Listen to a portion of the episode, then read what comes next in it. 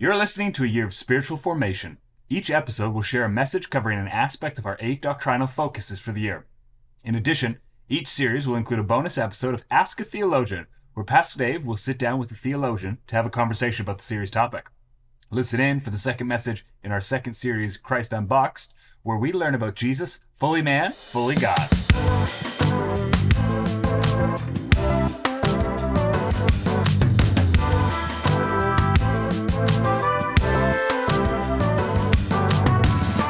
So I got a toonie. Who gave me a toonie? Was that was was that you? Okay, I got a toonie. Here, you know this interesting thing. Okay, do you notice that on this coin, there's two sides to it? Any of you ever seen a double-headed coin? Yes, yes, no, yes, no, yes. Double-headed coin. Two two sides, two things. There, there's two different things on this coin. This happens to be a toonie, and uh, on one side it's got a picture of it. Must be an old one because it's got the queen on here and, the, uh, and then the other side's got a, a bear. A bear. Two different, two coins, but if I look at this side, it's still the same coin, right? And, and if I flip it over to this side, it's still the same coin. Like this side is the whole coin, and that side is the whole coin. It's just one coin, but it's two sides. Does that, does that make sense? You know, here's, and we're talking today about Christology, and Christology said of Christ, but what I want to say about Christ today when we talk about this is something, uh, if you're taking notes, you might want to write this down because it's a big word. It's the last big word I'll use today. No promises. All right? It, the, it's, the phrase is, the phrase is, it's hypostatic union. What? Say what? Hypostatic union. Is it, can, have we got the, the title screen there? It should be on there. Hypostatic union.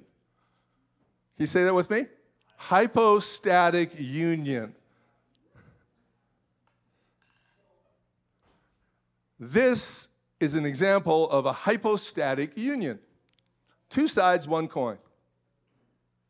Hypostatic is actually a term that the uh, a Latin term, and it refers. It's generally translated as person nature. And so when we say hypostatic union, what we're trying to say is we're trying to say that Jesus came to earth with two natures.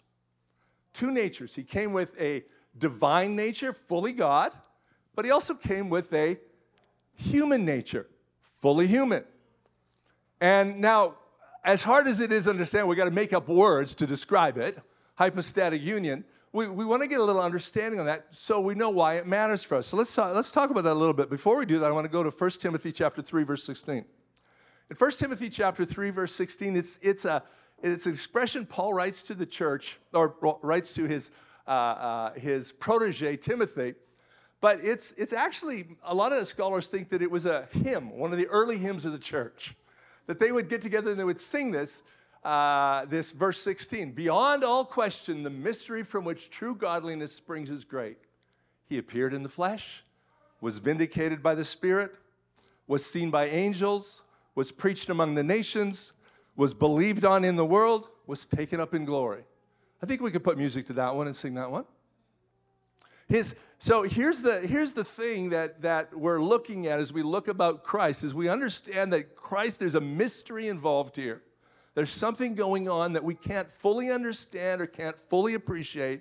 And, and Paul, as he writes, he says, beyond all question, the mystery. The mystery. This is a mystery. When we don't understand God, it's okay.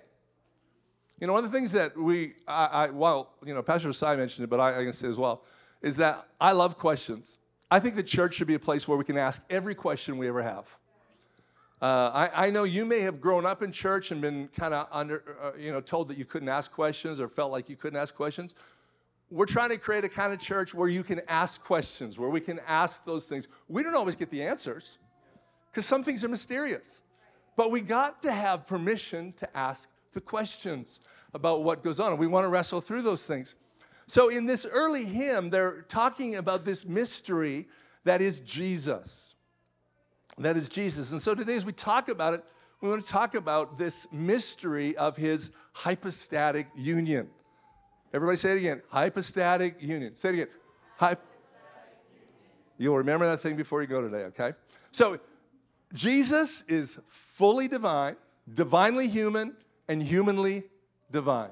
Jesus is divinely human and humanly divine. Colossians 2, verse 9 says, For in Christ all of the fullness of the deity, talking about the Trinity, all the fullness of the Trinity lives in bodily form.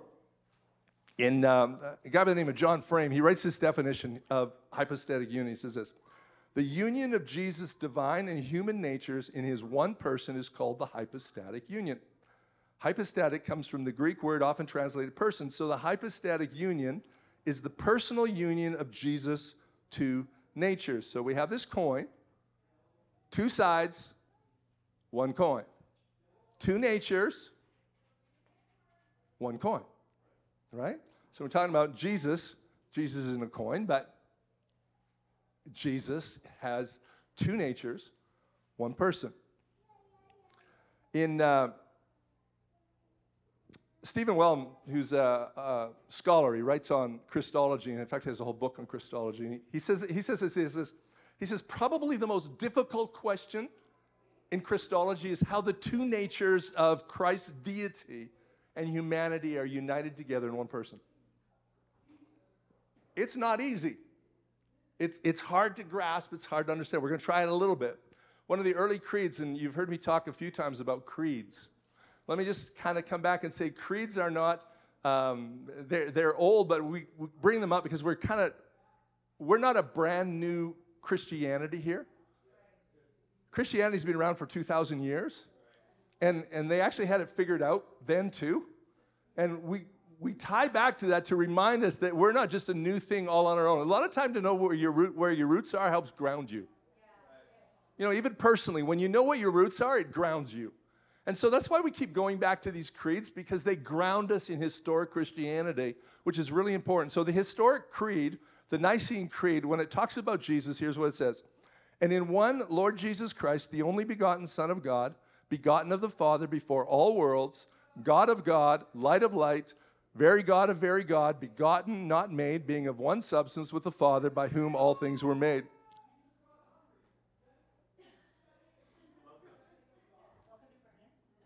I feel like I have to outshout Bob. hey, by the way, don't tell this, but when he comes out, call him SpongeBob. I'm trying to start something for him.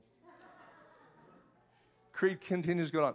Who for us men for our salvation uh, who for us men for our salvation came down from heaven and was incarnate by the Holy Spirit of the Virgin Mary and was made man and was crucified also for us under Pontius Pilate.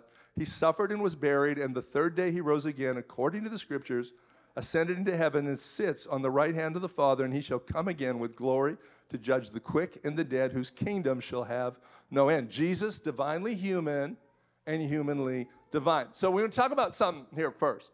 Jesus came as the image of God. So there's another term I said I wouldn't use a lot of big terms. Here's another term for it. The imago Dei means the image of God. It's a Latin word, means the image of God, and you might find it in some literature. The imago Dei. So the Bible tells us in Genesis that we were created, that God looked down, and he says, I, I want to make mankind in my likeness and my image. So you know, there's a lot of question about how, you know, what was God's image look like in mankind? What, what do we actually look like in mankind?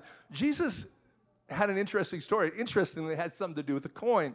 In Matthew chapter 22, verse 16 to 22, he says, Then they sent their disciples to him along with the Herodians. Teacher, they said, we know that you are a man of integrity and that you teach the way of God in accordance with the truth. You aren't swayed by others because you pay no attention to who they are.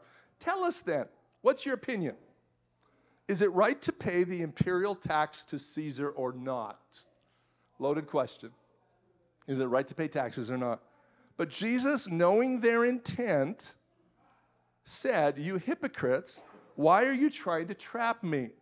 Show me the coin used for paying the tax. And they brought it to him. And he asked, Whose image is this? And whose inscription? Caesar's, they replied. So he said to them, Give to Caesar what is Caesar's, and to God what is God. And when they heard that, they were amazed. So they left him and went away. What was Jesus saying? Jesus was saying, He says, Here's a coin, it has an image on it. It has an image on it. Whose image is it? Caesar's. Queens, give that, give the one that has the image on it, give it to the person who has that image. But he, what he was also saying in that is he's saying, what image are we made in? What is our image? Whose image are we created in? Whose image were we made in? In Genesis, and we can put that verse up in Genesis, uh, it's, it, it, chapter 3, it says, let's, let's, God said, let us make mankind in our image, in our likeness. And so God makes humanity in his likeness and his image.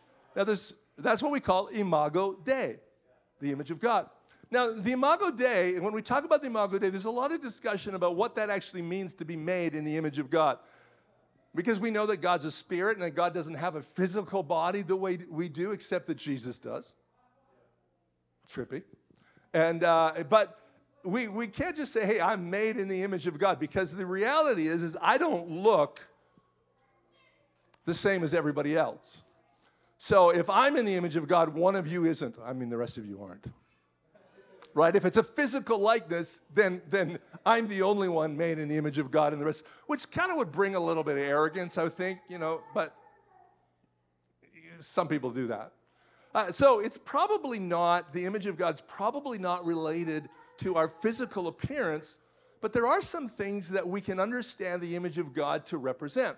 One of the things we can understand is that humanity, in its uniqueness, humankind has a moral element to our life. Dogs aren't moral. Come on. There's, no, there's not a morality for animals. Animals are not moral creatures. Plants aren't moral creatures. Humanity is the only animate creation that has a morality. Now, I, I, I'm convinced there's a God because I have a personal relationship with God, but Aside from that, I think that the moral argument for God's existence is one of the most compelling arguments there are. See, here's the thing morality and behaving in a moral way doesn't make sense in an evolutionary sense. Because when we, how many of you know sometimes the right thing is still the right thing? Even when the results aren't favorable towards us? Why do we act that way? that works against our evolution to act in a moral way. And so we go back and say, well, maybe that's part of us that was created in the image of God because we do what's right even when it doesn't benefit us. And that's a moral sense. So part of the Imago Dei is this morality. There's also another sense in which the Imago Dei is this whole idea that, um, that we have a, uh, we, were, we were put in place to look after the world, to reign over the world, to have dominion over the world, to take care of what God created. It's like God said, He said, I made this thing, I'm in charge of it, but you're like me, let me give you responsibility for it.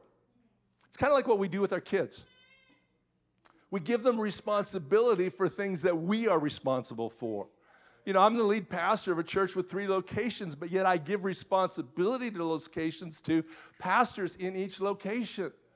And I trust them with that, but that's part of how we, and they get, and they represent me when they, when they minister, or, and our kids represent us, and all those kinds of things. And so there's this imago Dei, is a sense in which we have been given the responsibility.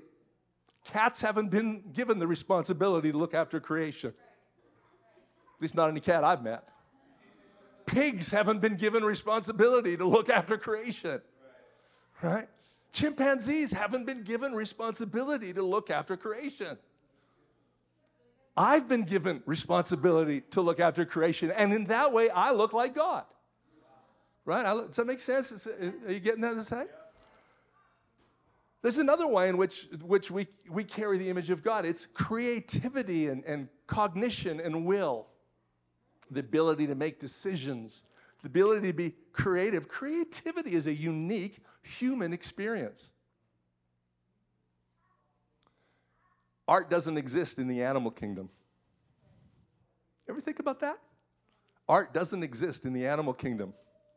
I mean, for goodness sake, monkeys throw their poop.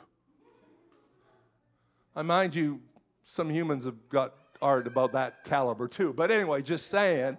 Uh, but but artistic creativity is a unique human quality because we got that from God. I mean, think about the very beginning. In the beginning, God created the heavens and the earth, Genesis chapter 1, verse 1 says. And God put in us creativity. And we should be celebrating our creativity because it's, it's how we are like God. It's an image of God, creativity. And, and, and probably maybe just a, one other thought is, is being created in the image of God is our, uh, the imago Dei in us is also the ability to have relationship with God. We can meet God, we can communicate with God, we can relate to God uniquely of all of creation. Dogs don't pray, elephants don't pray. We pray. Intuitively, we pray. We're created in the image of God. So along comes Jesus, divinely human, humanly divine. And the Bible tells us that Jesus comes as the perfect representation or the perfect imago Dei the perfect Imago Dei.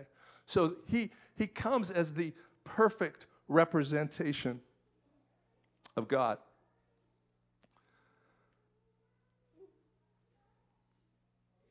There's a, just kind of before I leave that, that whole thing aside, there, I, would like us to think, well, maybe I'll, I'll come back to it in a bit. In uh, 1 John chapter 4, verse 2 and 3, it says, This is how you can recognize the Spirit of God. Every spirit that acknowledges Jesus Christ has come in the flesh is from God. But every spirit that does not acknowledge Jesus is not from God. This is the spirit of the Antichrist, which you've heard is coming and even now is already in the world. Jesus came as the perfect human. So, what's that mean? Jesus shows us how to be human. Right? Sometimes we read the Bible and go, well, that's, you know, that's Jesus. It's way above me. No, actually, what Jesus is doing, the reason Jesus came as 100% human, perfect human, is so he could show us what it means to be human. I mean, let's look at anybody read the Old Testament? There's a, anybody here? Come on, you read the, read the Old Testament? There's some pretty poor examples of looking like God. I mean, come on, Curtis is right. Like, there's some pretty uh, horrendous examples uh, of the image of God. I mean, mankind has very badly represented God and sometimes continues to do so. And so Jesus comes on the scene as absolutely 100% human so that he can say, hey, this is what it means to be human. You haven't kind of figured it out yet, but this is what it means to be human. Let me show you what it's like to be human. And so we look at Jesus and we say, hey, this is, this is what it means to be human. In, in uh, uh, um, I, I love this. Leonard Sweet, who's a, is an author, he's well, well written. Actually, I get to go, uh, I'm taking a course with him right now, so that's why I'm quoting him. And, uh, and I hope he listens to the message so I get extra points and all the rest of that. But he, but he, he makes this interesting statement because Jesus comes as 100% human. And he says this he says, in the exercise of his authority, Jesus, in the exercise of his authority, Jesus did not display his power. He exercised authority without displaying his power. That's an interesting concept because we think about Jesus living here on earth and he's God, so he could do anything. But here's what he did he didn't use his I can do anything, he used his authority, which is in my name, you can do this. So he comes and he says, Let me show you what it's like to be not just a human, but a human representing God. So here I come, here comes Jesus, and he, and he doesn't, so he doesn't say, he's on the cross. This, is, this to me is amazing. He's on the cross, and everybody around him says something along this lines. If he's really God, why doesn't he call down all these angels and save himself? But he didn't have to prove he was God. He knew he was God, so he doesn't show his power. Instead, he exercises authority, which is using somebody else's power. Right? So this is this is pretty incredible if you ask me. Not that anybody asked, but if you ask me, this is, this is pretty incredible because that means that what Jesus did, we can do. See, if Jesus acted out of his God nature while he was here on earth, we'd say, well, I can't do that. That's just God. But instead, he acted and used his authority without displaying his power so that we would have the example of what it really means to be a human in submission to God. That's why Jesus could say something like, maybe you've heard this, greater things than this you will do. Right? That's pretty encouraging to me. Like, I mean, I, I mean, to be entirely honest, I, I, don't, I don't know about you. You don't seem excited about it like I am. But I mean, it's, it's you know, I, that, that actually really excites me to know that when I read the pages of Scripture, when I read Matthew, Luke, J, uh, Matthew, Luke, James, and John, Matthew, Luke, Matthew, Mark, Luke, and John. There we go. I do read my Bible. Matthew, Mark, Luke, and John. When we read that and we see what Jesus did, we go, well, I could do that too. Not because I have the power, but because I have the authority. Right? Not because Jesus was acting like God, he was acting like a human who lives in authority. Right? So that becomes just absolutely profound to me. In, uh, so, again, Steve, uh, Stephen Wellum says this. He says, Since what it means to be truly human is revealed in and by the divine Son of God, who is described as the true image of God. So, Jesus shows us what it means to be absolutely and truly human. There's a little, little uh, kind of a side note uh, that I, I, just want you to think about. In uh, Mark chapter 6, verse 3, the, uh, the people who knew Jesus didn't really uh, appreciate him, and he said, Isn't this the carpenter? Isn't this the carpenter? And I, I just want to take a moment to look at that word because that word, and, and we're not going to go back into the Greek so much, but I actually think that word is a little bit mistranslated. Uh, and the reason I think that is because it doesn't get used a lot in the New Testament. In fact, but it gets used a lot in other literature of that time. And so it's been translated as carpenter, although probably it's more accurately, it's, it's, it's the word is called tekton. And uh, the, the word is, it, it's probably more accurately translated as artisan or even sculptor of stone. What the message here really is not that Jesus is just a simple carpenter, he's a craftsman. He's artistic and a designer. And I often think about when I read that and I go, if Jesus was not, you know, we think about here's this carpenter, so we make him out as this macho, muscular, you know, guy who works with his hands. And he probably did, but he did it in an artistic, creative way. And I go like, boy, if that's how Jesus was, that makes me think a little differently about the freedom to be artistic and, and where art plays in the church and where music and dance and festival, all the rest of that fits in the context. Jesus was not simply boring and dull. He was creative. Look at his stories that he makes up on the spot. These are fantastic stories. He's a creative person. He shows us that humanity is creative. I think out of the church, some of the most incredible creative ideas should come. Because Jesus showed us how to be perfectly, perfectly human. What if Jesus was an artist? How would that change your view of what it means to be like Jesus? Jesus, divinely human and humanly divine. So, we've talked about the Imago Dei, we talked about perfectly human, but we can't forget that Jesus was absolutely 100% divine. He's the visible God. The visible God. So, one of the things that Jesus often did when he was talking, he'd say, he'd say things like this He said, When you see me, you see the Father. Which, I, which, when you put this all together in my head, it's, it's, this, it's this incredible thing because here God makes humanity in his image. And then he sends Jesus to show us what it's like to be human. And Jesus says, when you see me, you actually see God. To be fully human is to be in the image of God right? To act out in the way. And so Jesus comes along as this visible image of the invisible God. In, uh, in um, Colossians chapter 1. It says it this way, verse 15 The Son is the image of the invisible God, the firstborn over all creation. For in him all things were created, things in heaven and on earth, visible and invisible, whether thrones or powers or rulers or authorities, all things have been created through him and for him. He's before all things, and in him all things hold together, and he's the head of the body, the church. He's the beginning and the firstborn from among the dead, so that in everything he might have the supremacy. For God was pleased to have all his fullness dwell in him, and through him to reconcile to himself all things, whether things on earth, and through him to reconcile, sorry, whether things on earth or things in heaven by making peace through the blood shed on the cross. So Jesus comes, perfectly human, but the visible God, the absolute perfect representation of God, perfect representation of what it means to be human, but also the perfect representation of God.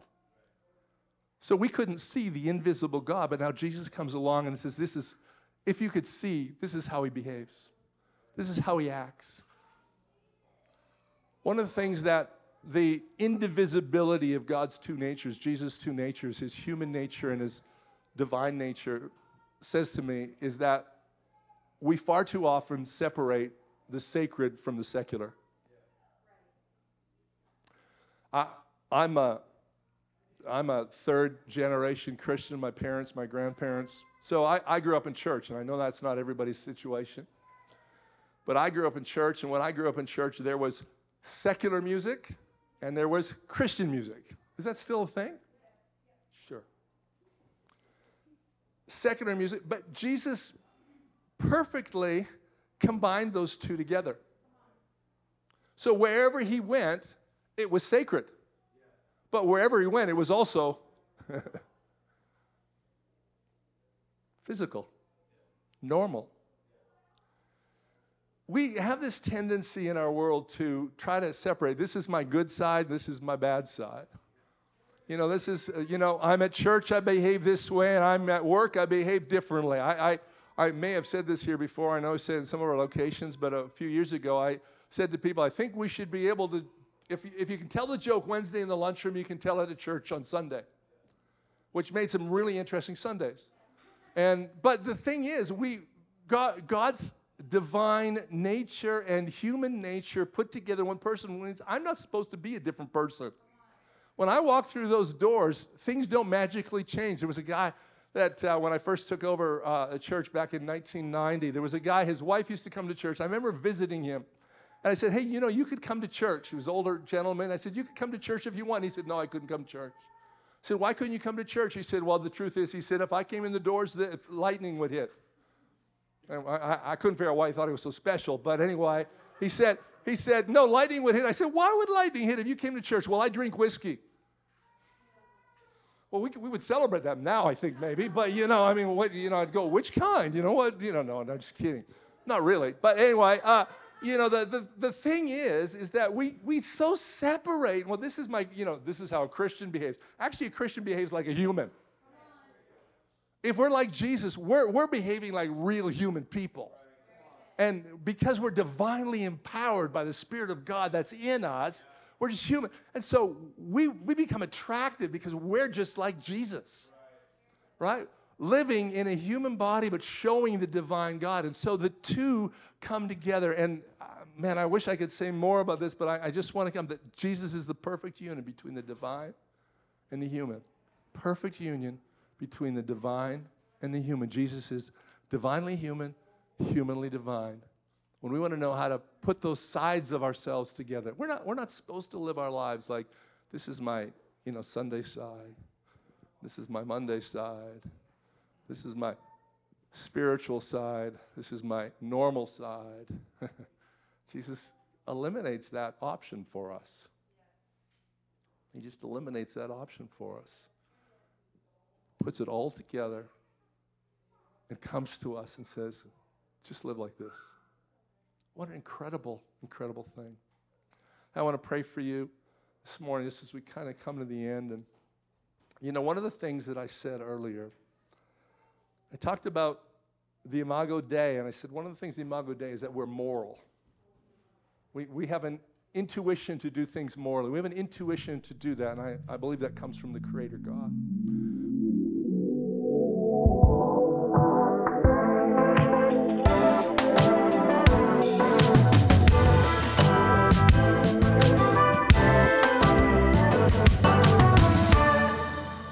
Thanks for tuning in to a Year of Spiritual Formation podcast. To learn more about C3 Church in Central BC or for additional resources, head to c3church.ca.